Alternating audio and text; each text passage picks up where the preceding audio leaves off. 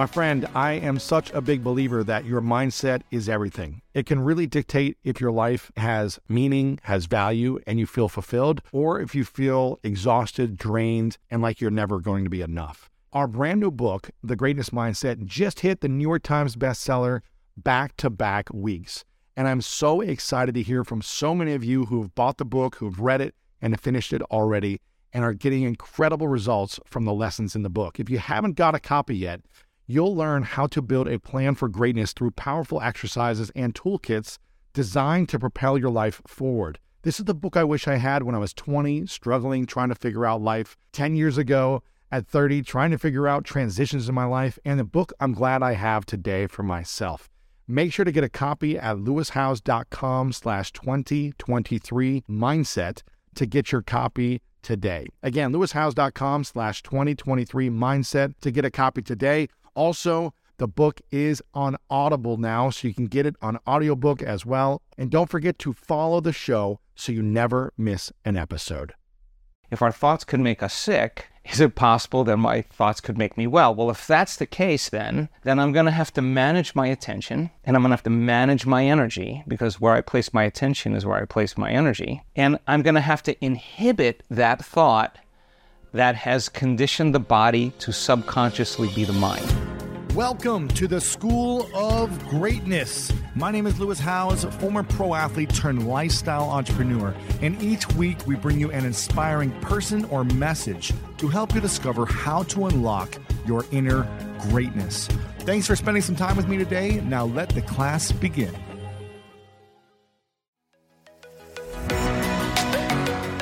Apple Card is the perfect cash back rewards card. You earn up to 3% daily cash on every purchase every day. That's 3% on your favorite products at Apple, 2% on all other Apple Card with Apple Pay purchases, and 1% on anything you buy with your titanium Apple Card or virtual card number. Visit apple.co slash card calculator to see how much you can earn. Apple Card issued by Goldman Sachs Bank USA, Salt Lake City branch, subject to credit approval, terms apply. When you need mealtime inspiration, it's worth shopping Kroger, where you'll find over 30,000 mouthwatering choices that excite your inner foodie. And no matter what tasty choice you make, you'll enjoy our everyday low prices, plus extra ways to save, like digital coupons worth over $600 each week. You can also save up to $1 off per gallon at the pump with fuel points. More savings and more inspiring flavors make shopping Kroger worth it every time. Kroger, fresh for everyone. Fuel restrictions apply. Welcome back, everyone, at School of Greatness. Very excited about our guest. We have the inspiring Dr. Joe Dispenza in the house. So good to see you again. Happy to see you, Lewis. Very, As always. Very excited. Um, I want to start with one of your quotes because I think this is going to be very pro- profound for a lot of people who have watched your content before, but also people who have never heard about you, which I feel like would be hard uh, to see people who have never heard about you, at least on my channel. This is a quote of yours. Just as thoughts are the language of the brain, feelings are the language of the body. And how you think and how you feel create a state of being. A state of being is when your mind and body are working together. So, your present state of being is your genuine mind body connection. I love this quote, and I see you talking about this a lot. I hear it in your meditations. This is in one of your books as well.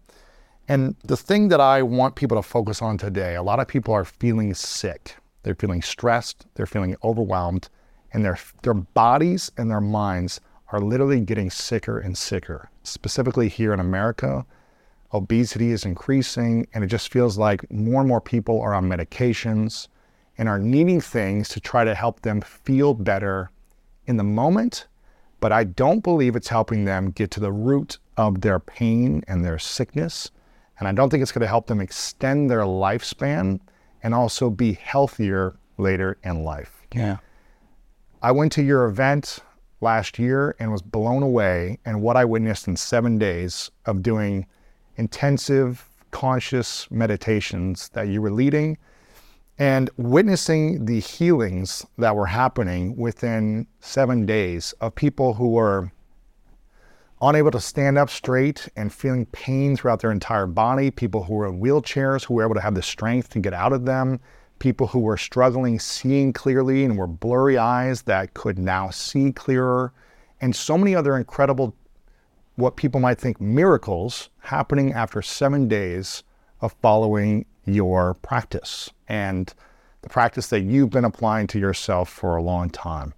And so I wanted to start with this context because I feel like people are sick and they want to heal. But why do you think so many people struggle to feeling whole and healing when there there seems to be the answer to how to do it, but people continue to struggle with their health. Why do you think that is? Hmm.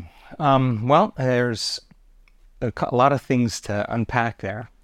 We have three types of stress that we we process in the physical body. We have physical stress, that's like trauma, accidents, injuries, falls. Uh, and then you have chemical stress like toxins or pesticides or pollutants or viruses or bacteria or hangovers or uh, nutritional deficiencies. And, and then you have emotional stress, right? And emotional stress could be family tragedies, car accidents, uh, second mortgages, single parenting, 401ks, you know, whatever that is. Uh, but each one of those things, physical, chemical, or emotional, uh, knock the body out of homeostasis, out of regulation, out of balance. The innate capacity of the body when it's not overstressed is that it wants to always return back and regulate. It wants to return back to homeostasis. It wants to return back to order. And that's kind of innate in us. That's an automatic process that's running through the autonomic nervous system. So we could say the job of the autonomic nervous system is to create balance and regulation and homeostasis, and it's automatic, right? And that part of the brain sits under the thinking neocortex, and is called the chemical brain, or the emotional brain, or the limbic brain, or the mammalian brain. And it has all of those functions that make blood sugar balanced, hormone levels, digestive enzymes. It's, it's, it's, it's doing what it can to take the body and constantly repair it and regenerate it and move it back into balance. All of those stressors knock the brain and body out of balance, and the innate mechanism, the stress response, brings it back to balance. Well, it just makes sense. If you keep knocking it out of balance over and over again, uh, and you keep moving it out of homeostasis, that imbalance is going to become the new balance, and now you're headed for disease because that autonomic automatic system can't regulate order in the body. So a system then is compromised. The system breaks down. And so if it's um, physical trauma, you know, your body can heal if you rest it. If it's chemical imbalance, you take your uh, pharmaceuticals or you take your nutraceuticals, your vitamins, your minerals, your herbs, you intermittent fast, you, you, you eat a vegan diet, you do anything you can to get the body back so that it's using more energy for growth and repair. So for some people, digestion consumes more energy than act, the process makes, right? So really? they're in a state of constant um, diminishing returns, right? So uh, when the when the autonomic nervous system is out of balance and the digestive system is perceiving that there's a threat and danger all the time in the outer world, the person's living in fear. It's not a time to digest, right? So that system is compromised, right? So, so then, so then they become very sensitized to the foods they consume because the response constantly from the environment is weakening the organism, right? So they're victim to the environment. So they're more susceptible to have food allergies or whatever it is. So then the person then goes to a diet where they consume uh, less foods that require more energy to break down. So it's like taking a, a, camel in the desert that's fallen and lifting all the packs off it, getting it back up, and then slowly adding the packs back on, right? So, so people do things to get the body back into chemical balance, and sometimes the, the re- refining or changing their diet in some way. And there's, you know, thousands of options for that. You got to feel good about it, and you got to believe in it. Um, but the big factor is emotional stress. And yes. that's really, for the most part, 75 to 90% of every person that walks into a healthcare facility in the Western world walks in because of psychological or emotional stress. That's really? pretty much four out of five people. What's really causing their health condition is that they're emotionally stressed and emotionally out of balance. Okay, so what are the emotions that are connected to the stress hormones.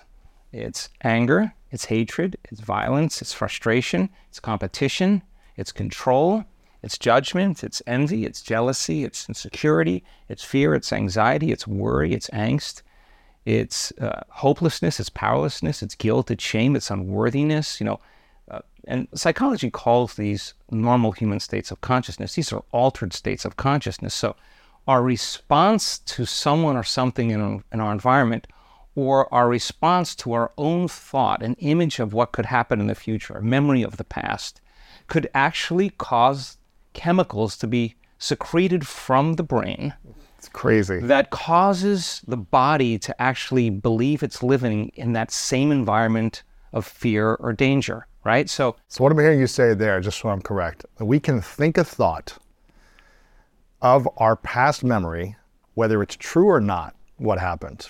And A we can- memory, exactly. A memory of something that we think happened. It may have happened. It may have been something that we continue to make up that happened, right? A memory.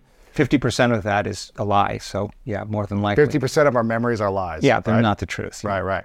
Or they're they're expanded into something else, right? They're embellished. they're embellished. So we can think of a memory, a painful memory, and we can hold on to that thought. Or we can think about something we're worried about in the future that hasn't happened, We may never happen, we could pick some worst case scenario and obsess about it. and we can obsess about it. And just the thought alone could create an emotion that could make us sick. Is that what I'm hearing? Yeah, because that thought, when you're seeing that thought in your mind or remembering that image, it's the image and the emotion, it's the thought and the feeling, it's the stimulus and response that's immediately conditioning the body into that state of imbalance. So it's a scientific fact that the long term effects of the hormones of stress push the genetic buttons and create disease. If you can turn on that stress response just by thought alone, your thoughts are literally going to make you sick. Okay. Crazy. So that's the greatest example of the mind body connection. So the next fundamental question is okay, if our thoughts could make us sick, is it possible that my thoughts could make me well? Well, if that's the case, then then I'm going to have to manage my attention and I'm going to have to manage my energy because where I place my attention is where I place my energy. And I'm going to have to inhibit that thought that has conditioned the body to subconsciously be the mind of mm. that emotion. Mm. And the body's so objective that it does not know the difference between the real life experience that's creating that emotion and the emotion that person is fabricating by thought alone. To the body, it's exactly the same. So the body's believing it's being chased by a predator. The body's believing it's in an, an offensive situation where it has to attack. The body's believing it's constantly needing to be ready and it's, it's constantly out of homeostasis, it's constantly out of uh-huh. balance. It's in emergency, it's in fight or flight. It's a different system in the autonomic nervous system where you're stepping on the gas, where you're, you're mobilizing enormous amounts of energy for some threat, some danger, real or imagined. But that thought and that feeling, the image, the emotion, the stimulus response is conditioning the body to automatically be the mind of that emotion. Mm. So then now the body becomes conditioned and addicted.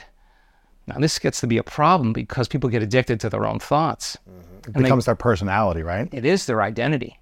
And they become addicted to the life they don't even like because their response to the coworker, to the boss, to the ex is actually giving them a rush of energy, a rush of adrenaline, and they're they're associating that rush of energy with some problem or condition in their life. And now come time to change and manage your attention and manage your emotion, it's no different than breaking addiction to anything. There's cravings. Uh, the body, the body wants to return back to how it's been conditioned into the familiar past, into the known. Even if it's uncomfortable, painful, and a horrific feeling, we why do we go back into that feeling? because we don't believe there's anything in the future. Ah. If we knew that the best way to create a future really eh, is to change your state of being, then then you would have to manage your attention on that thought and have to say, is this thought actually the truth? And how long am I going to keep thinking this thought and firing and wiring that circuit in the brain? So there's biology because now it's an automatic program. It's a belief. And A belief is just a thought you keep thinking over and over again until it becomes subconscious or unconscious. So to change then is become so conscious of that unconscious thought, that unconscious belief that it wouldn't slip by your awareness, unnoticed and checked. And now the body's in rehab because it's mm. overdosed. It's, mm-hmm. it's been on a bad trip. And the body, which has been conditioned to be the mind, is 95% of who we are, right? By the time we're in the middle of our life. So there's David and Goliath. And the body's just saying, look, you think you've been making all your decisions your whole life. Actually, you haven't. The body has been making these decisions because it's the mind.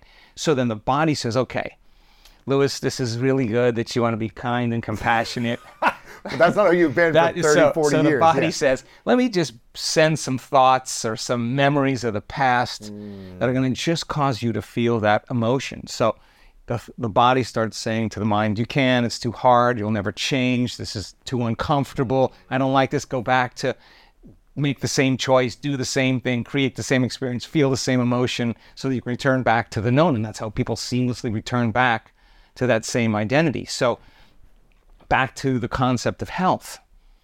Uh, physical balance. Okay, let's talk about that. What do you want to do? Uh, intermittent uh, uh, uh, uh, interval training. You want to do yoga. You want to do um, Pilates. Uh, you want to do uh, sprinting. You want to do running. You want to do weights. Whatever it is, get your body more physically balanced. And physical balance has to do with fle- uh, strength, flexibility, and endurance. And get those three in balance, right? So uh, you want to do acupuncture, chiropractic, massage, uh, whatever it is that you want to treat your body to to honor it in that way. Get it back into physical balance. And there's no doubt in any in any one of these areas you're going to have to stretch yourself outside of what you think you can do because that's the only way you're going to change. Yes. So just when you think you've had enough, then go a little bit more. Stretch yourself out that way without hurting yourself, but do it with intention. Do it with assigning meaning to why you're doing that activity. Get the greatest value out of it. Works better when you do. Yes. Don't resist it. Get into it. Face off with whatever it is, the pain, the limitation, whatever, and just mark your progress and have it be something that you mindfully want to improve on. Do that, and your body will get stronger, get more flexible, and have more endurance. Okay, so um, take care of your body chemically. You know, get a blood test. Yes. I don't know. Do do what do whatever Right. you need to do Right. to get it chemically back in the balance. If you're if you're having these symptoms, uh, then you're going to have to maybe start eliminating certain things and making different choices. Does that mean that stuff is bad? No. It means you're out of balance and it's bad for you. And don't make it a thing like you have to do it forever. Just understand why you're doing it. So take your nutrients and your vitamins and your minerals and understand why you're taking those things and do that with the intention. Right. Put a meaning behind it, you'll get a greater outcome. But it sounds like if you take care of the physical and you take care of the chemical, you still might feel or be sick if you don't take care of That's the emotional. That's exactly where I'm going. So get those So two in do- order. but you Get- can do all the right things and Exactly, still feel stressed exactly. and still feel sick. No, and still listen. feel like my brain and my body is not working and I feel exhausted and I feel drained, right? Right, because your response to the environment and response to the, your own thoughts is weakening the organism. You're you're squandering energy. Okay, so do all do all the physical things, Yes. do all the chemical things, but be controlling, rigid, judgmental, self-judgmental. You know, get really over focused on your food and get really uh-huh. over focused on everything. But you're controlling everything in your life and you're living in fear. None of this is going to make much of a difference until you get your body back into homeostasis and balance emotionally, right? So, so why? Because the moment you return back to this same emotion, your body's so objective, it's believing it's living the same past experience. Mm. And you will behave as if you're in the past, and you will think as if you're in the past, and you're literally living your life from the past. And that's the way it is. And so it takes crisis, it takes trauma, it takes disease, diagnosis, loss, betrayal. So for people to finally go, I've had enough, right? Why wait? You know. So you do the organic diet, you do Right, the right. intermittent fasting, you do the vegan, you do the gluten free, you do the keto, you do, you do your exercise, Supplements, uh, everything, and- yeah. But you're just controlling and rigid. You are going to take the signal to your cell, which is fear, and make organic fear proteins. That's what you're going to make. Right. And I have no, listen, I take care of my body, I exercise, I eat well, I make great choices, but I know that if this component, and, and we have case histories of people that So have healed true. themselves of ALS, of lupus, um, of cancer, uh, that complete reverse, Parkinson's, complete reversal of their health condition. One person in one hour got bad news. In one hour, all of her symptoms came back. Mm. She went right back to the same emotion, signaled the same gene. If the environment signals the gene according to epigenetics, and the end product of an experience in the environment is an emotion, then it makes sense then. As long as you feel that emotion, you're signaling the same gene and your body's believing it's living in the same environment. seamlessly you'll return back to the same health condition because you'll upregulate the genes and downregulate genes and you'll move your body back out of balance. And, and as I said, seamlessly, the condition in one hour came back. She couldn't get out of her car. She said, if I did it once, I could do it again. She just reversed the process. And the second time, she was able to do it again. And she learned that nobody or nothing is worth it, justified or not. It's the only person we're hurting is ourselves. Okay, so self regulation, getting your autonomic nervous system back into balance and homeostasis, is going to require then breaking the addiction to those emotions. And those emotions that are driving certain behaviors and thoughts that cause a person in an instant to say, I want to be healthy, I want to live for a long period of time. And then they go back to making the same choice because they return to the same emotion. And now they're back in the past. And, and it's like you're fighting against what you really want, what you say you want, right. by living in this because past you got emotion. 95% programmed working against 5% of your conscious mind that's saying, uh, okay, have the intention and you could say I'm healthy, I'm wealthy, I'm immortal, whatever. Abundant, yeah. yeah, yeah and your body's saying, dude, you're miserable. Dude, that thought never makes it past the brainstem to the body Mm. because that's not consistent with the emotion of the body. Because we only accept, believe, and surrender to the thoughts equal to our emotional state. We never accept and believe or surrender to any thoughts that are not equal to our emotional state. Wow. Can you wait? Can you say that one more time so people can fully understand that? We only accept, believe, and surrender to the thoughts that are equal to our emotional state. We'll never accept, believe, and surrender any thoughts that are not equal to your emotional state. So you could say, I'm abundant, I'm eternal, I'll live forever, I'm healthy, I'm wealthy. And if you're programmed your body into that emotional state, it's going to say, you, you're not that. It doesn't you're believe it. It doesn't believe it. It only accepts the thoughts of suffering and misery because it's equal to that emotional state. so then here's the fundamental question. Okay, take a person whose identity is resentment Yes. and their identity is anger and, and frustration and betrayal. Uh-huh. And you ask them, why are you this way? And they'll say, I'm this way because of this event that happened to me 15 years ago. Stronger the emotion we feel from some event, the more altered we feel inside of us, the more that chemical continuity is disrupted from something that surprises us, that alters our state, the more the brain freezes a frame and takes a snapshot. That's called a memory, right? But the problem is that we think about that event over and over again after it happens. We're pr- producing the same chemistry in the brain and body as if the event was occurring. And so the body is conditioned re- literally into the past. One of my favorite parts about my job is that I get the opportunity to travel a lot. And in fact, I'm recording this right now while I'm in Mexico. And actually, I was thinking about something that I wanted to share because I get a lot of questions from so many people about different side hustle ideas. So here's one for those of you out there that are on the go a lot like I am or traveling a lot. When you're staying in your Airbnb on your trips, have you ever thought about how you could be making extra money by hosting through Airbnb while your home is vacant? If you're interested in an extra stream of income, Airbnb hosting is an easy place to start, and it's like giving your home some company while you're away. Your home might be worth more than you think. Find out how much at airbnb.com/slash host. So, So we're I'm living thinking- in the past. So the person says, so you say the person's resentful about everything. They're seeing their life through the lens of resentment and frustration and anger, and everything's upsetting them. Well, that's a self fulfilling prophecy. You say, okay, now it's an addiction. You got to change that. And the person goes, oh, okay, that makes sense. And now, now that you got to get out of the bleachers on the playing field and say, okay, these emotions could literally have something to do with my health. Just saying, if I stop feeling these emotions, what if I start feeling these emotions? Okay, what would be the emotions that would make me happy? These emotions are making me feel really bad. The memories are making me feel really bad. Can I remember a future? How would I feel if my future could happen? I got to trade those emotions for different emotions.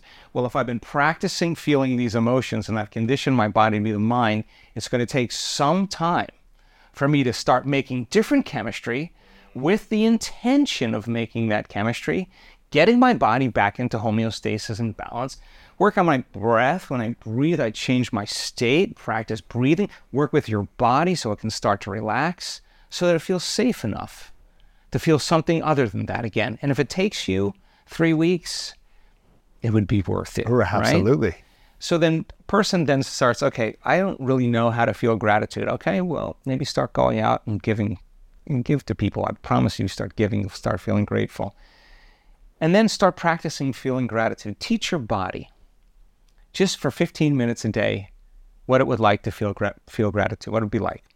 And our data shows that you take someone to do that for 4 days, 3 times a day. They make a immunoglobulin called immunoglobulin A it's your body's natural flu shot. It's the greatest immune immune uh, chemical we have. 50% increase in in the subjects we studied in 4 days. Immunoglobulin A up 50% in 4 days. Where is that chemistry coming from? They're not taking anything. It's coming from within them, right? No supplements, no injections, Nothing. no topicals. No, no, no. Just their bodies, their just autonomic nervous system is manufacturing a pharmacy of chemicals that's causing an immunity to the body. Wow. Right? So now a person practices feeling gratitude, okay? What is the emotional signature of gratitude? When you receive something, or you just receive something, when something wonderful happened to you or something wonderful is happening to you, you feel grateful. Yes. So the emotional signature of gratitude is something just wonderful happened or right. something something is happening Joyful, to me. It's, yeah, but, but you're in a state of yeah. receivership. Yes. You've just received something, right? So the emotional signature of gratitude is received, right? So now, if you're in a state of gratitude, it makes total sense. Then you will accept, believe, and surrender the thoughts that are equal to that emotional state. And you could actually program your autonomic nervous system to make the pharmacy of chemicals that causes growth and repair to happen in the body. Wow. And that's exactly what we're discovering. So then, when people understand what they're doing, and they understand why they're doing it, the how gets easier. Hmm. So you can assign meaning to the task and switch on the prefrontal cortex. And when you switch on that prefrontal cortex, it wants to get an outcome. It doesn't want to mess around. It wants the outcome. You're doing it for the outcome. And that's kind of a strong intention and a change in energy or an emotional state. And that's changing your state of being. Mm. And when you change your state of being like that every day, get ready because you're going to start having synchronicities and opportunities and coincidences and weird things start happening in your life to prove to you that you're actually the creator of your life instead of the victim of your life. Absolutely. Gosh, there's so much I want to unpack here. One of them is you mentioned something around 75 to 90% of people go into the doctor's office and it's based on an emotional imbalance that probably causes or influences them to be there, right? They might feel physical pain, but it's based on an emotional state that they've been in for a long time mm-hmm. that gets and a, and a, host of bad choices a lot of that things, may go yeah, with yeah. that. But a lot of it is emotional mm-hmm. as a, a baseline. That's exactly correct. You talked about frequency, we talked about emotional signatures, and we talked about identity and personality. When I went to your advanced seven day uh, experience, when I went there, you had an entire I don't know, probably a few hour explanation about frequencies and energies. The highest level frequency where we could be at to allow us to feel more abundant and peaceful and, and, and have balance and harmony to lower level frequencies that are going to cause us to feel more stress and anger and you know feel like we're in constant breakdown right? And the higher the frequency we get to the more conscious we are. The lower the frequency the more unconscious we are. Essentially i'm paraphrasing you know, hours of research and science that you teach during this. What is the lowest level of emotion that will keep us stuck in a non receivership, a non abundant mentality and state, and a, and a place of pain versus the highest level of emotion that we could be in more frequently that will allow us to feel more peace and in harmony in our health, but also in our life? What are those two opposite emotions. Hmm. Okay, um, I just want to finish the last thought about physical, chemical, and emotional stress, and then I want to and then I want to answer that. So, if you're truly interested then in sustaining homeostasis and and balance, then you're going to have to self-regulate. Yes. And and it would be wonderful. And we're working. We have this new program called the Inner Health Coalition because we've had so many doctors, so many researchers, so many healthcare providers come through our events. Many of them heal themselves from all kinds of health conditions, from spinal cord injuries to stage four cancers. That really just want to really look to see how this model could actually fit in their clinic. And there's got to be a different conversation. Mm that can happen around health because chronic health conditions are created from a lifestyle. Mm-hmm. And if you don't change your lifestyle, nothing is going to change because nothing changes in our life until we change. So then, if then you would go to a practitioner where you could actually practice brain and heart coherence, which is our formula, mm-hmm. Get your brain feeling those elevated emotions, uh, and your sorry, get your heart feeling those elevated emotions, and then get your brain coherent and do the do the exercises to get your brain and body back into regulation, into homeostasis. And then the key element is not that you react. I mean, who doesn't react? The question is, You're perfect, Dr. Joe. You never react, right? yeah. the, the, the question is how long? right. How long are you going to do that Yeah. for?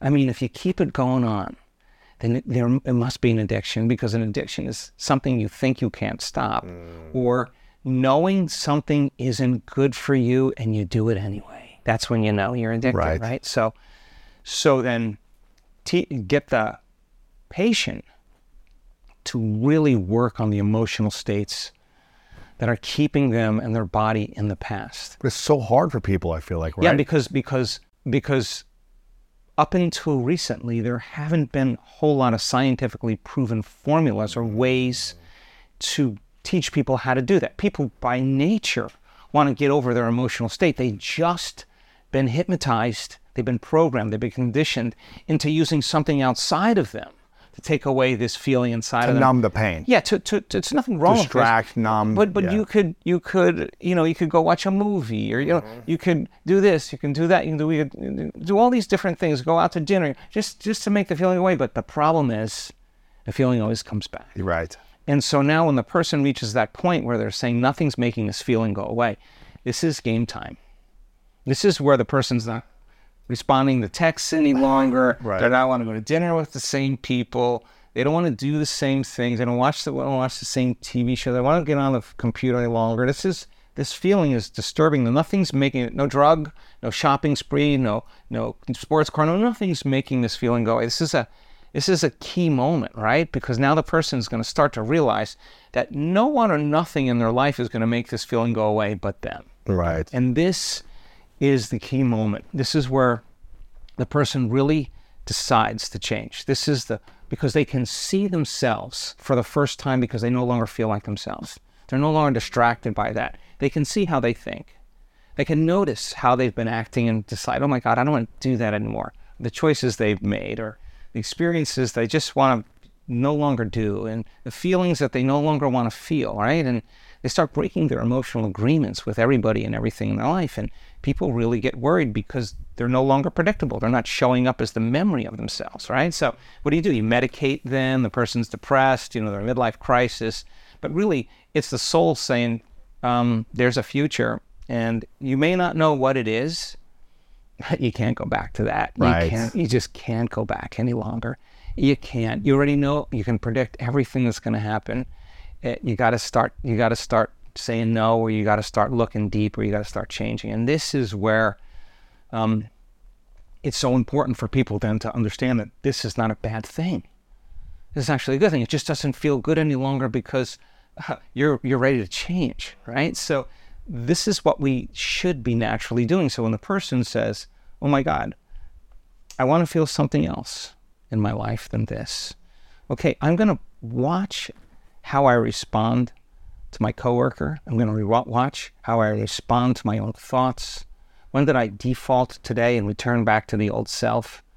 Uh, uh, and they get really serious about looking closely at how they can change the way they think, act, and feel. And we have so many testimonials of people that were uh, diagnosed with chronic health conditions and they got themselves in their meditations uh, back into elevated emotional states and, and changed their energy and change their frequency. We'll get to that. Um, but then they get up from their meditation and they spend the next 15 hours in, in, in fear and frustration. And Why is that though? because they went unconscious, they defaulted. So you got got to get so good at doing it with your eyes closed. You got to start doing it with your eyes open, Oh man, and that's the big game. that's the game. That's that is the game. That is the game. That is the game, right? Because this is the plane of demonstration. You got to demonstrate. So you got to you got to start. That's why the walking meditations are so important in our work because you got to walk as it. If you're going to be relaxed in your heart and awake in your brain, you better do it with your eyes open. So let's practice with Let's our go. eyes. There's no Yes. other way to do it. You want to get so good at it that you can do it in the most adverse situations. That's you know when you own it, right? So, so then the person then realized that she had to watch her response to her ex. She had to watch her response to her bank account. She had to watch her response to the news. All of those things. She didn't. No drug, no surgery, no chemo, no radiation, no diet, no supplements were taking her health condition away until she realized I had to change, right? Uh-huh. So now she she she noticed doing her meditations, her pain levels went down. She noticed she was sleeping better. She noticed she had more energy, but her values for that health condition were still the same. And she said, "It's not that this doesn't work. They weren't. She wasn't doing her meditations any longer to heal. She was doing her meditations to change. Mm. And so then she'd say, okay, what do I want to believe today? What thought do I want to fire and wire in my brain? Let me remember it. I got to keep remembering so I don't forget to think this way. And a belief is just a thought you keep thinking over and over again. So she wanted to hardwire that in her brain. She wanted that to be a new voice in her head. Because thoughts that wire together. Fire together and wire together, right? So then how am I going to behave? Closing your eyes and rehearsing how you're going to be with your, your ex. And literally thinking there's got to be another way to be. I can't respond the way I have responded. It's only weakening me. I got to change my state. Okay, I'm going to be loving. Let me rehearse it. Mental rehearsal if you keep doing it, rehearsing yourself in the scene, mm. planning your behaviors, your brain will look like you already did it. Mm. And if you keep doing it, it's going to become more more automatic.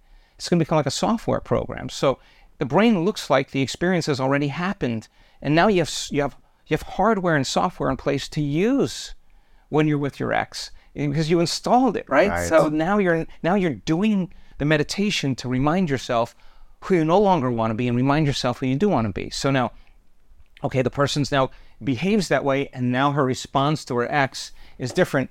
Evolution that day, and the body's no longer brought back to the past. And she does it once, and she wants to do it again. She wants to get better at it, and she starts healing. And she says, "I got to stay in this emotional mm-hmm. state. I don't care who it is or what it is. Let me close my eyes. I'm going to feel this emotion." A hundred times if I have to, just so that I can feel it so many times that I can bring it up whenever I want. Now they're becoming familiar with a new state of being, right?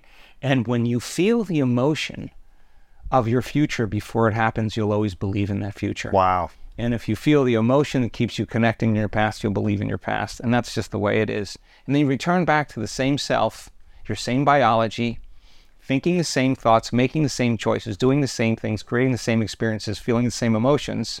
And your biology, your neurocircuitry, your neurochemistry, your hormones, your gene expression all stays the same because you just return back to the same. Okay, so we said seven days. Taking a group of people, is what I said to the scientists at Un- uh, University of California, San Diego. Seven days. The biology stays the same, this, and they all agreed. I said, give people new information. Combine quantum physics with neuroscience, with neuroendocrinology, with psychoneuroimmunology, with epigenetics, with electromagnetism, build models of understanding, get people to learn new information. They're going to have new thoughts. Now give mm-hmm. them the, the instruction so they can make a new choice. They can do a new thing. They can create a new experience. They can feel a new emotion. Will their biology change in seven days? Lo and behold, it changed way greater than we ever expected. Novice meditators, people who never came to a week long event, never really meditated that much, the novice meditators. Seven days, their biology at the end of seven days looked like they were living in a whole new life. And it wasn't you know, 20% or 10%. It was the majority of the collective. Hmm. Now, all of those people have different genomes, different genotypes, and they're all different cultures, different races, different ages. But when we look at the biology of gene expression, they're signaling the same genes. They're making the same proteins, the, the collective, the herd, the flock. Um, the school of fish, the biology, that there's an emergent biology that's changing collectively. The, the, the probability of that happening is is it's insanely uh, insanely minimal. Let me just say that. So then, think differently, make a different choice, do a different thing, create a new experience, feel a new emotion, keep doing that. Your biology will change, and that's exactly how people heal. So, the emotions that keep us, I would say, in our more limited animal, mammalian, human state have everything to do with anger and aggression, fear and anxiety and suffering and pain and guilt and shame and you know, our Resentment resentment, all of those, those are your think of a, think as energy as emotion. So those emotions um, are, should should ultimately be retired as wisdom, because the memory without the emotional charge is wisdom. And now the game is over, and you're ready for a new experience, and you can't go to the future holding on to the emotion of the past, right? So you got to overcome that emotional state. So then Wow. you start feeling gratitude, you start feeling more gratitude, you start feeling love, you start feeling more love, you start feeling kindness, you start feeling care, you start feeling appreciation, you start feeling creative, you start feeling inspired. You practice feeling those emotions and you get that heart of yours back into balance. We discovered that once energy makes it to the heart, it's going right to the brain. And it's going to go straight up and it's going to tell the brain in that moment, the heart is the creative center, it's safe to create. And the person moves out of survival and the brain, like, like grabbing a big sheet and going like that, creates a wave of energy right to the brain, coherent energy of the brain, and the brain goes into a creative alpha state and the brain is getting information. The heart is informing the brain think of something new, think of a new possibility. It's a creative state. And the person starts seeing pictures and images. Well, keep sustaining that relaxed in your heart, awake in your brain. We see, see how long people can hang with that. We got the brain and heart hooked up together. And then here it comes. You start seeing resonance taking place. There's waves, riding waves, and faster waves building on waves. So delta, the base, is carrying theta, but it's a harmonic, and theta is carrying alpha, and alpha is carrying beta, and beta is carrying uh, high beta, and high beta is going in the gamma. And then when that occurs, the person is feeling ecstasy. There's an arousal, mm. an arousal taking place in the nervous system, but the arousal isn't fear. Like It's not hormone. fear. It's not fear. It's not anger. It's not pain. That's typically what creates an arousal. The arousal is ecstasy. So the person is feeling wholeness. They're feeling connected. Mm. They're feeling aware. They're super conscious. The brain is no longer in discoherence. The brain is in resonance. There's waves carrying waves. There's harmonics. There's order within order. There's patterns within patterns, nested observer windows. The brain is functioning mathematically. And so you see that happening. And you ask the person from their subjective experience, how did that feel? They say, I felt so whole. I felt such bliss. I felt such connection. I felt such pure love. I no longer wanted anything. I no longer, it's impossible to want when you're in that state. No desire is for something lack because you're well, not in lack. There's no, you're in wholeness, the, the exact opposite. And that's the place to create from. Right. Not from lack, because lack means I'm going to wait for that thing to happen out there to take away the lack or separation from not having it. Mm-hmm. Right? This is like your body's believing it's already in that future. And that's exactly what we discovered at the end of seven days. Hmm. People move into that state and they're they're making thousands of metabolites. Information is in their blood at the end of seven days that wasn't there before, and they're not taking any exogenous substance. They're not changing their diet. It's coming from within them.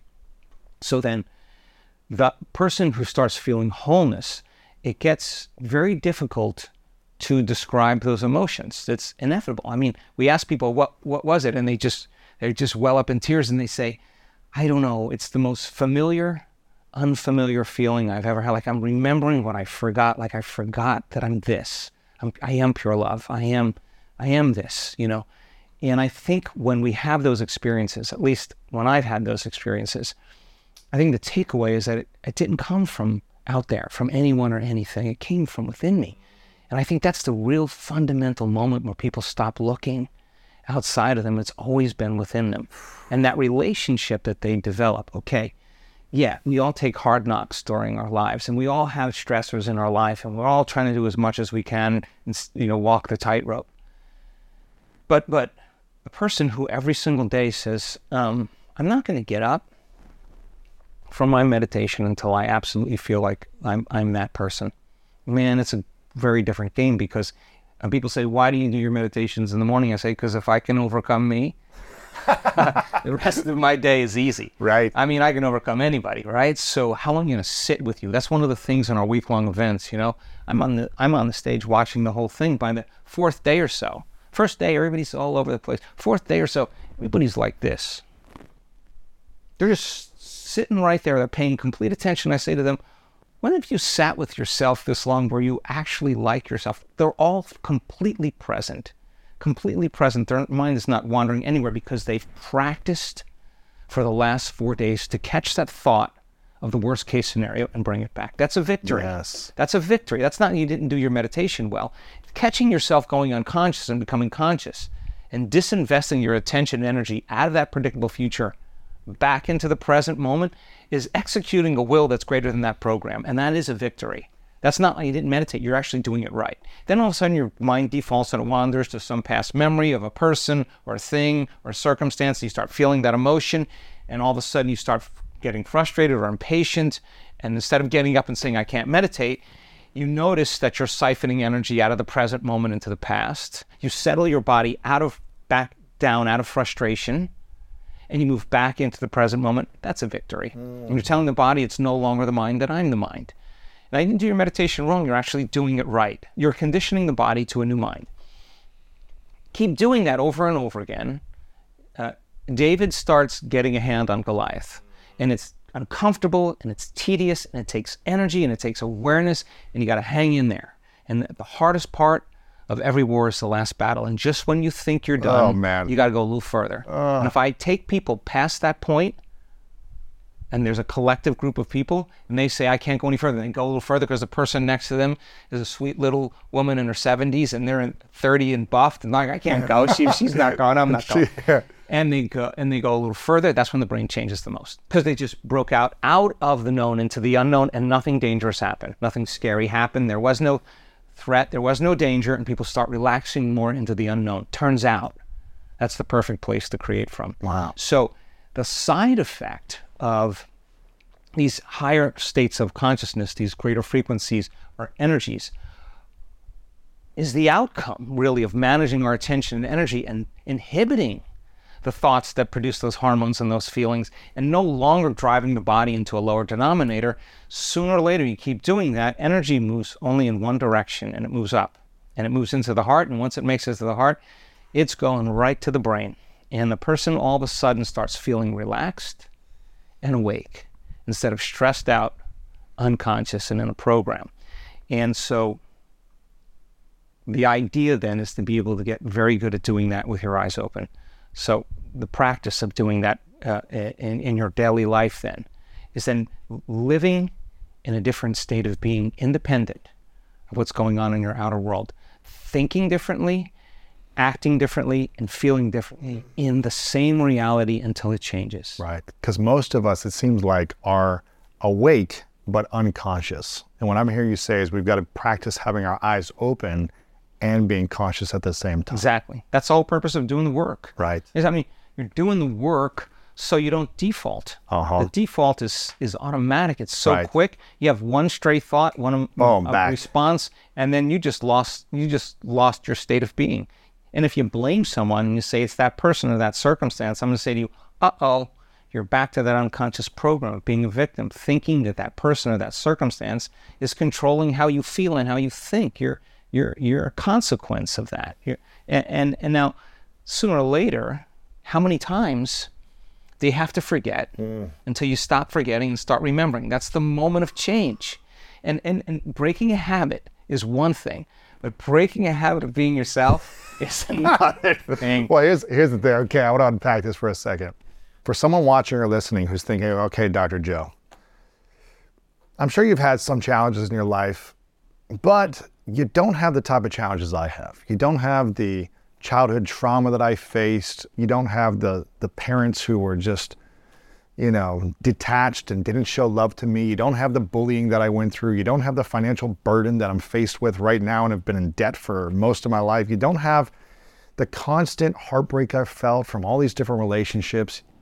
I'm sure you've had some challenges, but I've really suffered. I've really gone through so much pain that I don't even believe I'm deserving of being healthy and well because all of my evidence from the past is showing that I'm unlovable, that people are going to abandon me, abuse me, and the world is against me. How do you get people to understand that they are deserving of health and this, you know, state of love and gratitude when they continue continue to convince themselves about the past and cannot see or believe in a future greater than their past. I'd ask them, how long do you want to tell that story? like, I mean, how long do you want to tell that story? Because you believe as if it's the truth, you behave as if it's the truth, and you've ultimately become it. That's that's that's the end of that person's emotional belief. I just want them to tell a different story. In fact, you can't tell me any longer that you've had a brutal past uh, and you can't do this work. You can't tell me that. We've had some people with some really brutal pasts, Yes. really, really difficult pasts. And uh, we're talking about abuse, molestation, uh, trauma, murder, uh, veterans, uh, Navy SEALs, people who've witnessed and seen really horrible things and had really horrible moments. And um, they had all kinds of health conditions. Uh, the, the trauma wasn't just in their brain, the trauma was in their body because it was the emotion that kept them in the past, right? And they couldn't couldn't get past that emotion. They tried everything, all the plant medicines, all the, you know, all the diets, everything. They, they just couldn't get past it. They just didn't know how to do it. The memory. They couldn't get past the memory. They just didn't understand why they were there and what to do to help them to get out, right? So, so many of these people that had brutal pasts also had really difficult health challenges. They had endometriosis, they had depression, they had night terrors, suicidal tendencies, blackouts, vertigo, uh, ovarian cysts, you know, all kinds of crazy things. And they did the work because nothing else was was working. And many of them came to the point where they did their meditation every single day. Every day. They never missed a day because nothing else was working. They believed that this could work. They just didn't believe it could work for them. right. So they were doing their meditations to actually believe, right? they had to change their emotional state, and they reached a point. Uh, and when typically when they come to the week longs, because I stretch people a little further, they were already feeling a little better. They were already doing better, but they reached a point where they just thought, "Oh my God, this is the worst feeling I've ever had in my life. I don't think I'd go any further." And then they think, "Oh my God, I've never missed a day in my in, my meditations. I can't I can't give up on me now. And they go one more time. And the words that we hear over and over again is always the same. It was like my heart blew wide open. It was like my heart exploded. It was like my heart opened up all the way. I felt something move through my heart, and I felt more love than I felt my entire life. And they look back at their entire past, and they don't want to change one thing in their past because the feeling that they have, they realize that they had to go through all of that to get to the present moment, and that's the moment the past no longer exists. And they look at their betrayers, they look at their molesters, they look at the uh, tyrants, and and they have nothing but compassion and love for them. And the relationship changes with those people, and the moment their heart blows open, the body literally comes out of the past because when energy makes it to the heart, it resets the baseline in the brain and the autonomic nervous system for trauma. It says it's over. And the body literally moves out of the past. And the side effect of that, there goes the depression, there goes the endometriosis, here goes the night terrors. And, and the person would, they, they don't want to change anything in their past. They'll tell you, I, do, no, no, no, no, no, no. Mm-hmm. This all had to happen for me to change. So many people with diseases will say, I just didn't know it. I would have never changed. I would have never changed unless I had this health condition. I would have never changed. This was the push for me to change. And they, they would say, um, I was too sick to do their meditation in the beginning, but you know what?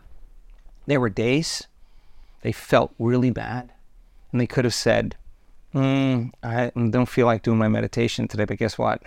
They did it anyway. And they overcame their body a little bit more that day. And there were days they they had a lot of self doubt because their condition was getting worse and their family was worried about them. And they could have said, "Oh, this is too much. I have too much doubt. I, I'm not. I can't do this." Guess what? They did it anyway, and they overcame their doubt a little bit more. Yeah. And there were days where they had a lot of fear because they were given the voodoo curse that they had six months to live or a year to live. And they could have said, I, I have too much fear today. I can't do my meditation. But they did it anyway. Instead of surrendering to fear, they surrendered to love. And it was the overcoming process hmm. that was the becoming process. That is the unlearning process. And if 95% is how we're hardwired in terms of attitudes, beliefs, and perceptions, how we're habituated in terms of behaviors and actions, and how we're conditioned in, to our emotional responses, then there's going to take a lot of work in the overcoming process because you got to get so conscious that you don't go unconscious again. And you, it's a process of going unconscious to the point where you no longer go unconscious and you stay conscious. You ask that person, hmm, where the where the where's the disease now? Where is it now? They'll tell you it's in the old person. It's the old guy. It's the, it's that person. It's that old person. It's not me. I'm not that victim anymore. I'm not that person any longer. And again, they were doing their meditations to change. They were doing their meditations three times a day, not because they wanted their meditations to heal them. They just defaulted back to the old self and they started disbelieving again. So they were doing their meditations every day to believe. And they would not get up until they felt the feeling of that future because they knew consciously if I could feel this emotion, I'm signaling genes ahead of the environment. Hmm. And I'm going to keep feeling this feeling with the intention of signaling the gene. And they, that was their intention. Of course, they started producing a greater outcome. So they were doing their meditations to strengthen their belief three times a day because they lost their belief. Now, you can't say to me, you're too out of shape, or you're too in shape, or you're too unhealthy, or you're too old, or you're too young. You, you saw we have people that are 12 years old or 10 years old that come to our Teens events. sitting around, yeah, we have hundreds of kids that come on the age of 25. You know, a huge youth community. We have people that are in their 90s and their 80s. They have elegant brain scans. They have beautiful heart coherence. You can't tell me you're too old to do it. You know, you can't. You can't tell me you're too young. You, you can't tell me you're too sick. You can't tell me you're, you know, you're, you're you had a brutal past or you're out of shape. You can't say any of those things any longer. I mean, no one's so special to be excluded mm. from this process. And and again, I think one of the things I'm I'm jesting part of the time here, but one of the things that people need is knowledge and information. I mean, the data that we have in our scientific research just it tells us that we're greater than we think, more powerful than we know, more unlimited than we, could ever dream. The testimonials of people standing on the stage, you've seen them with stage four cancers that spread to their bones, to their liver, to their lungs, to their pelvic organs. They couldn't walk. They were in so much pain. No drug trial, no chemo, no radiation, no surgery was changing, no diet was changing them. And now they're up there with no evidence of cancer. You hear that story, it's the four minute mile. Yeah. That is evidence is the loudest voice. Yes. And when you see a person that doesn't look vegan, doesn't look young, doesn't look buffed, that had people steal money from them, that they lost everything, they slit their wrists, they have horrible but bankrupt. They're worth millions now and they're living a happy life and they've got a great relationship and their health conditions all better. You got to scratch your head and you got to look and you got to say, wow, if that person can do it, hmm, I think I can do it. And- Right. And, then there's then there's number two, and then there's number three, and then there's number four. Then there's and thousands and now, thousands. Now all, we had seven people step out of wheelchairs in our last event in Denver. I couldn't believe it. Mm. With spinal cord injuries, with brain tumors, with head trauma, with myasthenia gravis, with um, MS, with ALS. I mean, I mean, it's crazy. It just takes one, and then then uh, collective consciousness. Mm. Now it's possible, right? It's fascinating. When I, you know, when I was at your event and we did the coherence healings towards the end, obviously once we practiced more of the the meditations and and understood the science and understood the research and you really dive in on it and did the 3 a.m., you know, five, six hour meditations and all these different things we did. It's a beautiful thing to witness serving others who need healing with your consciousness collectively. It's an incredible thing to witness and to feel the energy. Yeah, it's not a it's not a false fake energy. You're like you're feeling like you're healing yourself as you're intending consciously to heal someone else. Yeah, which is that happens. We just had somebody just on the stage just that had um, trigeminal neuralgia, severe facial pain. Oh wow. She got on stage and she said, "I wanted someone to cut my head off." Oh man. She said that's how bad the pain was. I could never get away from it. She said during that coherence healing, I my heart blew wide open. I felt so much love. She said, I have no pain in my face. I've, I've done every therapy. I've done every drug. I've taken everything, every narcotic, everything. It's never changed. I have no pain. Like that instantaneous change This in her is health. crazy. So so when you see I know this is insane. We had we've had more than one person that had uh, uh, vision problems all of a sudden start to see. We've had more than one person with hearing problems start to hear. Just it just happened recently. It's not uncommon for people. We had a guy that lost his speech. Uh, he couldn't talk. He's talking now. He's, he's, he's a happy guy. I've seen people with Parkinson's disease, with, with bilateral breast cancer. Uh, I've seen spinal cord injuries. I've seen uh, all kinds of different health conditions. Uh, in in one one uh, or two or three uh, coherence healings have a Incredible. complete change, and, it, and and it's a really cool thing because people are never being touched. They're just they're just listen, changing information in the field, and it's not matter that's creating the field; it's the field that's creating matter. So if you change the information in the field, could you change the hologram in three-dimensional reality? And that's exactly what we teach. Oh my gosh. And that's exactly what we start to see. The tumor is the illusion, it's the hologram, it's the information in the field. If you change the information in the field, can you change the destiny of matter? and when people start to understand it and they can piece it together and they've been practicing all week overcoming themselves, you have to do that. Yeah. If they practice all week opening their heart, they practice all week brain and heart coherence. Now it's time to put it all together. But now this time, it's not about you. That's someone's mother down there. Yes. That's someone's best friend. That's someone's kid. You know, that's someone's cousin. That's someone's uncle. That's somebody.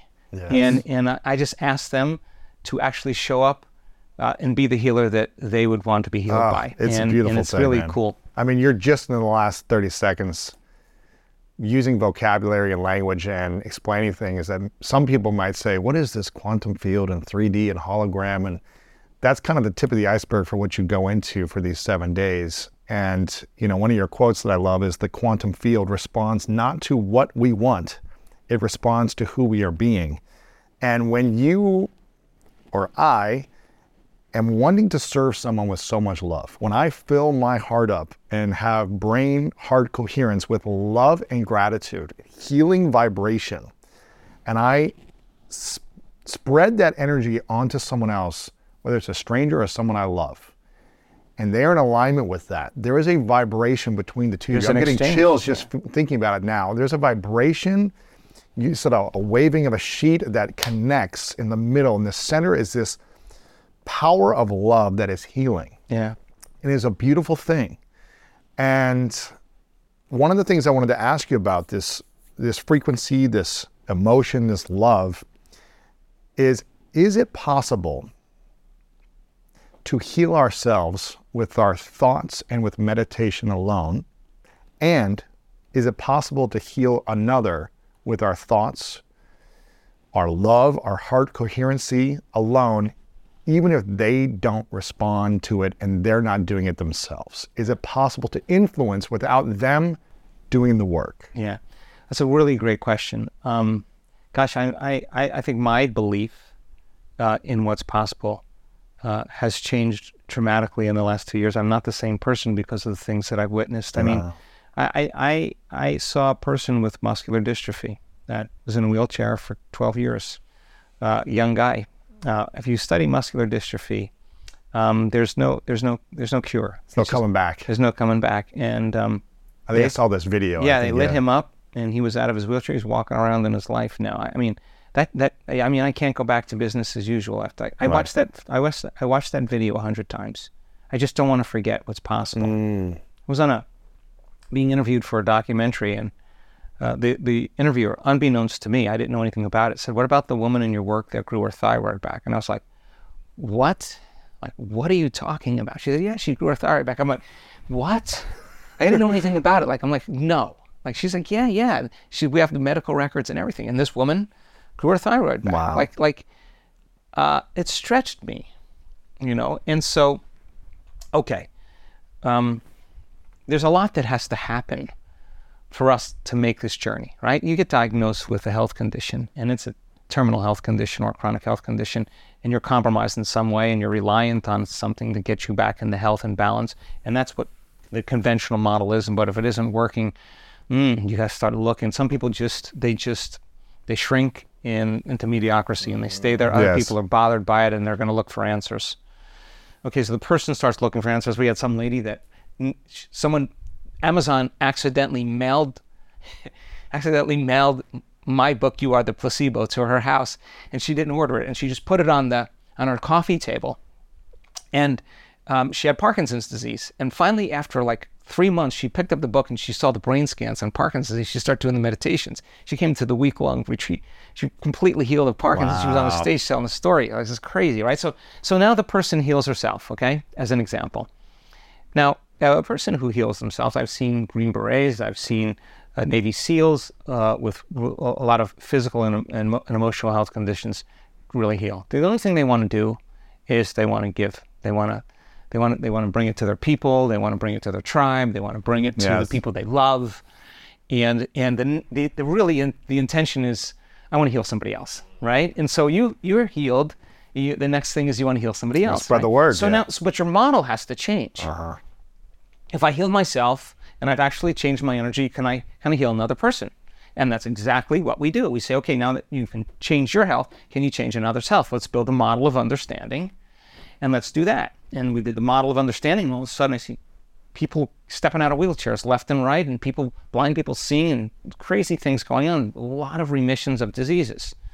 I'm more surprised about that than anybody. COVID happens, and then we're like, hmm, can we actually, if we're in the quantum field and there's no separation there, can we just hit a target? Just give us a picture, a coordinate. And we have remote coherence yeah, healers. It's fascinating. And these these these people do it. listen, crazy. they do it. Crazy. They do it every day. They're machines. They do it. They never miss a day. They would never miss a day, and the reason they never miss a day is because they get so much out of it, mm-hmm. and they're not doing it to by trying to heal another. They're not they trying to heal another. They're actually healing, healing another them, yeah. that is not even that they don't even know. They don't even know, and they're not even in the same room. They're spread across the world, and they're hitting a target. They're hitting a target. They see an image and they visualize they just that go, target. They go to the field yes. and they hold that person in their heart, and they just and they change their energy.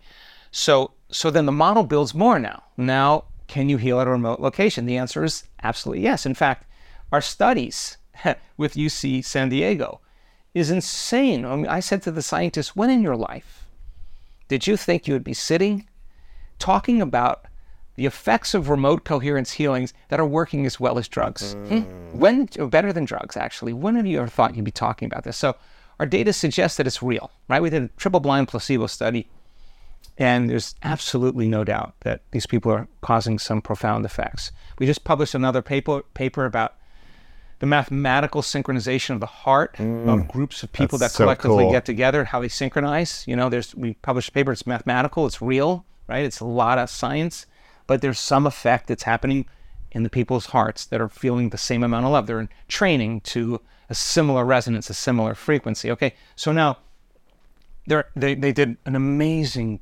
amazing study, preliminary study on autistic children. Okay? Now, I'm telling you this because I want you to know that this isn't conjecture, this is reality. Uh, uh, boys, young boys, um, between the ages, I think, of 6 and 12. And these are problematic kids.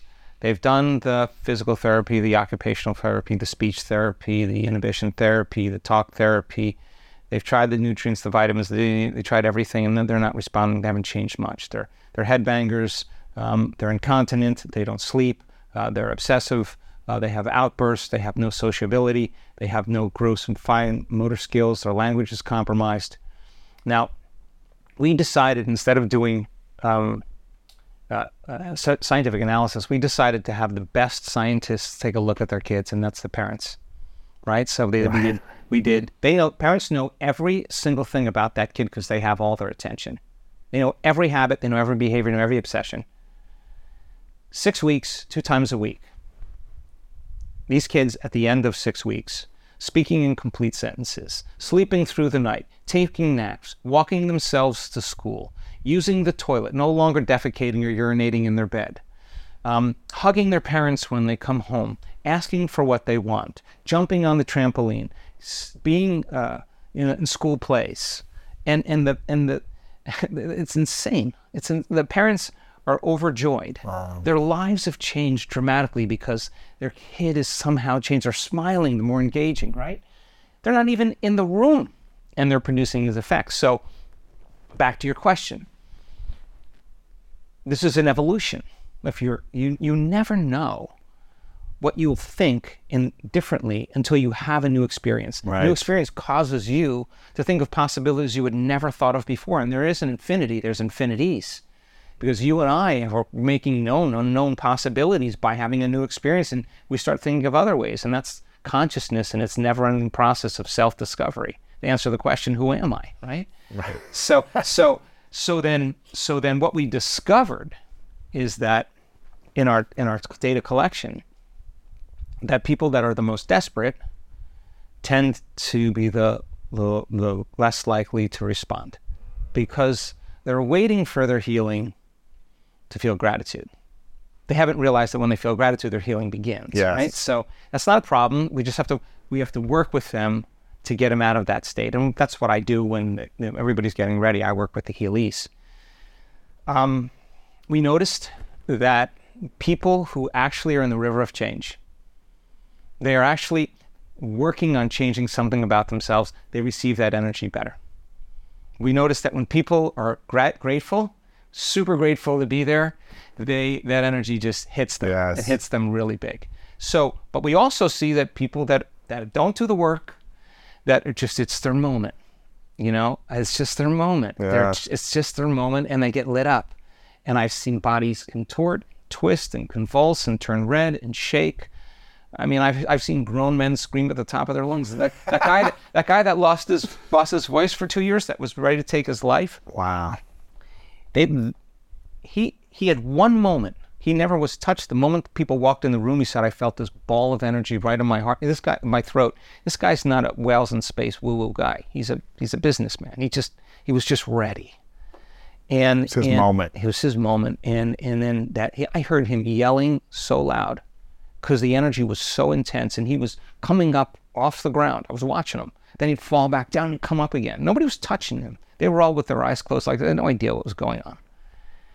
80% of his voice came back after that first intervention. After the coherence healing. After after the coherence, Yeah. yeah. he gets on the stage, tells a story. Of course, what do you think is going to happen to the energy in the room? People are just going to go more in, right? Their- Now their belief is just just elevated. The person that stands on the stage that that no longer has a um, stage four cancer, they tell their story.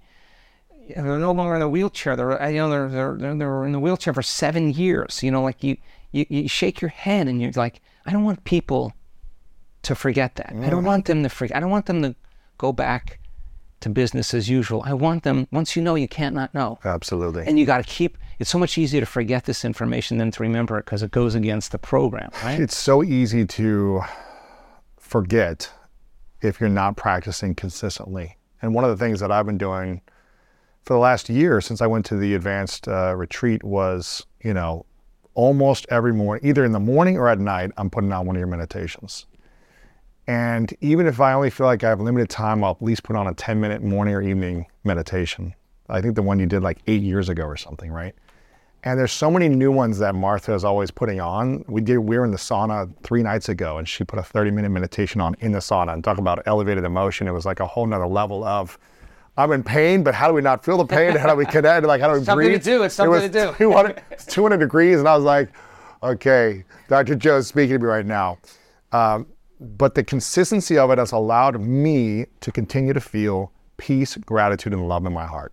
yeah. Doesn't mean I don't have breakdowns or frustrations or, um, you know, things that I have to deal with. And I notice when I do it less consistently, if there's times where I do it less and I react to things more, I feel more stuck. I feel more physical pain trapped inside of me. Because you, because you know the difference between you you were living in a whole different state. You go back to that state and you can notice the difference greater. Hundred Yes. percent. Yeah. And um, and like you said towards the beginning, like once you know, you never want to go back. You just Yeah. want to keep staying in this beautiful, elevated state of emotional peace, harmony, and coherence with thinking and feeling. And it's an incredible feeling. Um, I know people are probably taking a ton of notes, and there's so much they want to take action on. You have a uh, a walk that's happening soon called Walk for the dot World. We're going to link all this up. I want to link up the research paper. I want to get people your meditations because this is something I practice almost daily. I want to give people your books. So we're going to link all these things up. And can you tell us before we wrap up what this walk around the world is, how people can get involved, and also if they can only do a couple of things each day, what can they do on a daily basis as a habit to help them improve their health? And also, what can we do with Walk for the dot world? Yeah, okay. So I'll answer the first question. Three types of stress physical, chemical, and emotional. Three types of balance physical, chemical, and emotional. Get two out of those three in order. Third one typically comes around. Get more emotionally balanced, more physically balanced, you're be more chemically balanced. Yes. Get more chemi- chemically balanced, more emotionally balanced, you're be more physically balanced, right? But but you have to do an inventory every day.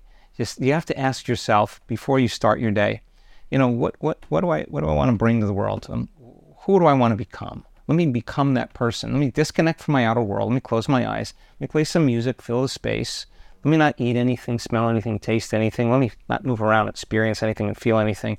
Let me make my inner world more real than my outer world. Let me remind myself of that 95%, the way I think, the way I act, the way I feel. Let me just get so conscious of those thoughts if I can. I'll start tomorrow. It's too late. It's her fault. It's his fault. Uh, I don't, something wrong with me.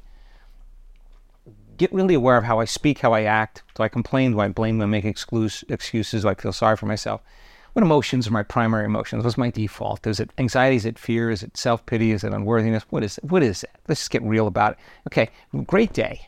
A great day would be not going there the whole day. And if I catch myself, I'm going to catch myself, and I'm not going to say I failed because that's a program. I'm going to say I caught myself. Okay, I'm going to I'm going to change it now.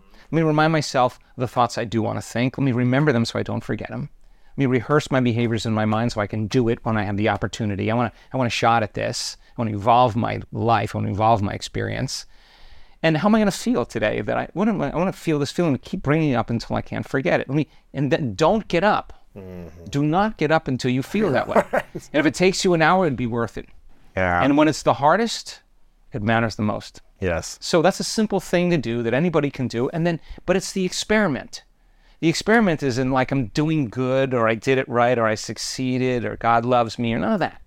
It's doing it to see the experiment is if I change the way I think, if I change the way I act, if I change the way I feel, will my life change?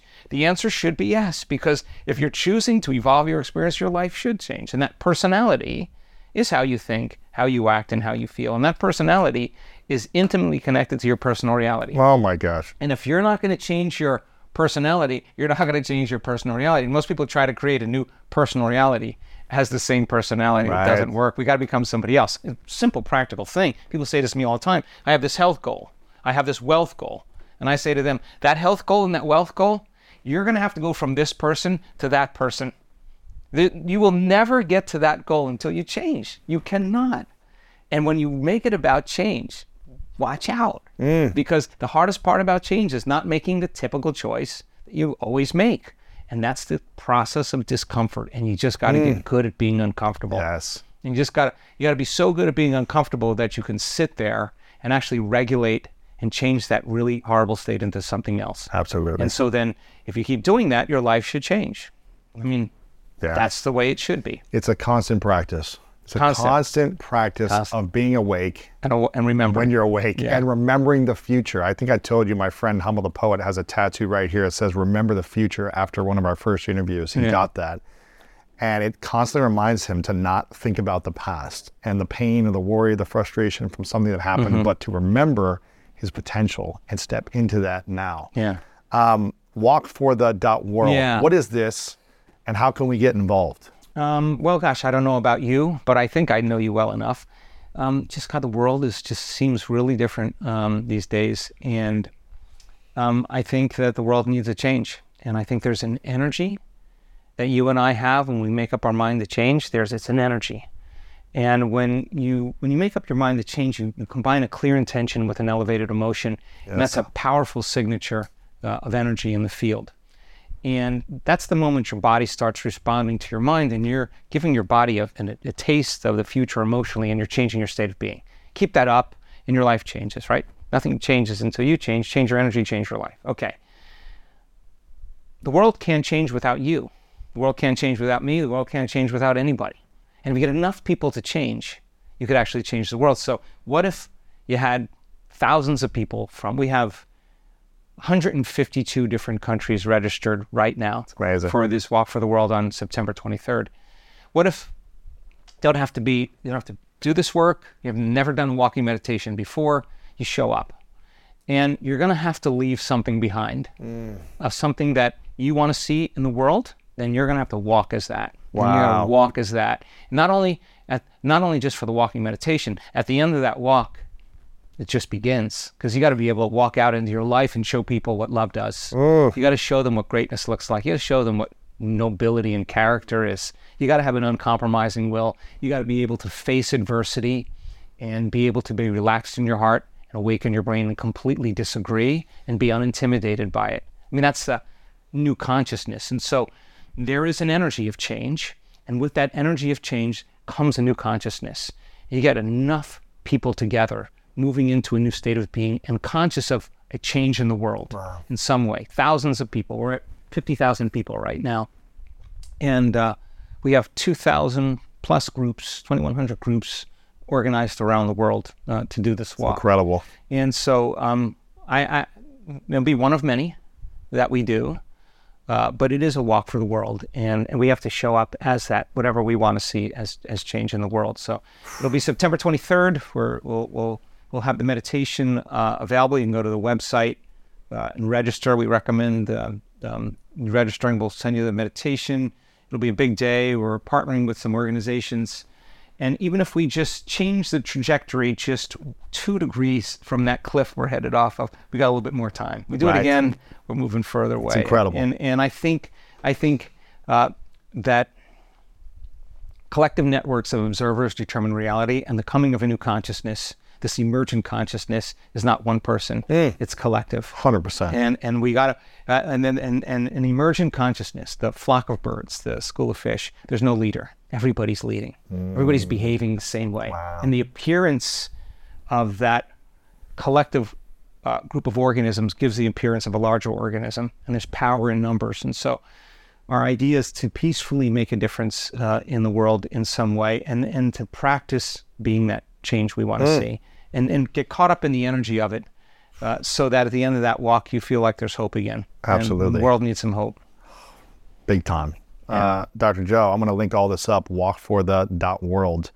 Like you need to, you know, walk at Walk for the World, but run to the website for your advanced retreat because it is, it if you can get there, and then you can go all in. Which Yeah. you saw me there. I was all in. Dude, you were all I in. was like, first one, like, let's go. Whatever you tell me to do, I'm all in. I'm doing the crazy, screaming, whatever it is, I'm in it. Yeah, but but but the great thing about you is that but it, it we discovered that if you go all in, you're going to change. We, we 100%. we know that for a fact now. Yeah. You just that means just show up. Yeah. And you're only as good as your last meditation, You and then are. you let it go and you go again, and got- that's it. You keep going. you got to keep being consistent. But me and Martha did it. We loved it. I've recommended a bunch of people to go since then. They've loved it once they finally got in. Um, go there. If you get a chance, download uh, your meditations. You've got a ton of meditations on your website. I listen to the morning and evening routine. If you feel like, ah, I don't want to go too long right away, just they're 10 minutes, 15 minutes each. Yeah, we have 15 like got- 15 minutes, 30 minutes, You got, 20 minutes. you got so many long ones that long. We got amazing. hours. Yeah. But you can just get started with a 10 minute meditation. And the morning and evening, I think I recommend everyone to get started with. for, for, for what we talked about, morning Yes. and evening is, is really practical. Um, Yes. but I really feel like knowledge is the precursor to experience. So it's important to understand what we're doing and why we're doing so the how gets easier. So gaining information about it helps to the meditation be more meaningful. Absolutely. If you go in and, and you get it and you don't really understand it, read something that just helps you to, to remove conjecture, Yes. doubt, superstition, dogma. I don't like any of that stuff. Sure, And sure. so so get a little get a get a little information to help you understand the what and the Go, why. go through more information. You got a ton of the research papers up on your website as well. We'll have that linked up. Um, and if you guys, you know, leave a, a comment on the biggest takeaway from today's episode. I know there's going to be tons of notes and comments, but the biggest takeaway for you, what resonated, what stood out, share this with a friend you think would help them as well. And uh, Dr. Joe, I'm, I'm just so grateful for you for, I, I don't know how many times I've had you on, but I think I was looking at earlier today, our interviews have over 40 million views. Wow. Just on YouTube alone. Wow. That's not just the audio, it's probably even more, way more. And, you know, I love when we come together. I love this type of information. I'm always learning. You're, w- well advanced more than I am, and I'm constantly just trying to just trying to grasp onto some of your information and, and apply it because every time I apply your content and do the work, I get better results. I feel better about my life. I feel more peace and more harmony. And you know, if I can share that with others to help them get more of that, then that's exciting for Yeah. me. So I appreciate you. I know people want more of you. They can follow you on social media. They can go to the events. He will be back on soon, so make sure you're here for another interview. We're going to talk about some more amazing things. Dr. Joe, thanks so much Thanks as so always much for being here, brother. Appreciate it. I hope today's episode inspired you on your journey towards greatness. Make sure to check out the show notes in the description for a rundown of today's show with all the important links. And if you want weekly exclusive bonus episodes with me as well as ad-free listening experience, make sure to subscribe to our Greatness Plus channel on Apple Podcast. If you enjoyed this, please share it with a friend over on social media or text a friend. Leave us a review over on Apple Podcast and let me know what you learned over on our social media channels at Lewis Howes. I really love hearing the feedback from you, and it helps us continue to make the show better. And if you want more inspiration from our world class guests and content to learn how to improve the quality of your life, then make sure to sign up for the Greatness newsletter and get it delivered right to your inbox over at greatness.com slash newsletter. And if no one has told you today, I want to remind you that you are loved, you are worthy, and you matter. And now it's time to go out there and do something great.